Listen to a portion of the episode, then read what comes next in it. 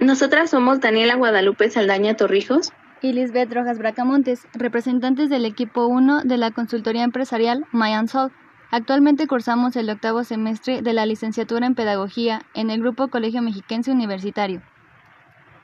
Nuestra consultoría está basada en el modelo de la teoría del aprendizaje social, lo cual se retomará al psicólogo Albert Bandura, que se dio la tarea de investigar si el comportamiento observado afectó a las actitudes de los niños, cambiando su manera de aprender. Se apoya en la idea de que los niños aprenden en, entornos sociales por medio de la observación y de la imitación del comportamiento que vieron, o refuerza la idea de que el niño se ve afectado por la influencia de otros. La teoría del aprendizaje social, según Bandura, fue elaborado en 1977 pues se basa en teorías del aprendizaje conductista sobre el condicionamiento clásico y el condicionamiento operante.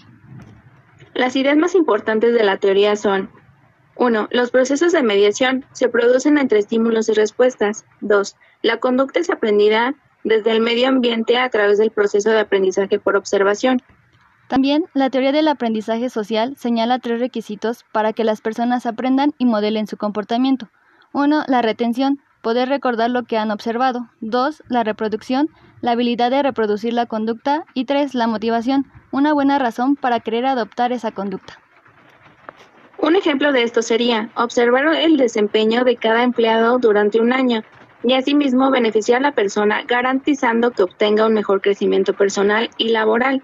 Asimismo, obtener un mejor puesto a través de la motivación que transmiten sus jefes. También tener en cuenta el no dejarse influenciar por las actitudes negativas de sus demás compañeros para obtener las metas que se busca en la empresa. Es importante buscar la motivación en los empleados que no hayan logrado el puesto para no generar una conformidad en ellos. Para finalizar este pequeño podcast, mencionaremos una frase que nos ayudará a motivarnos y a generar una autorreflexión. Mantente alejado de aquellas personas que tratan de menospreciar tus ambiciones.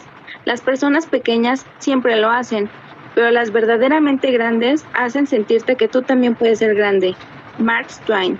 Esperemos que les haya gustado este pequeño podcast. Nos vemos hasta la próxima.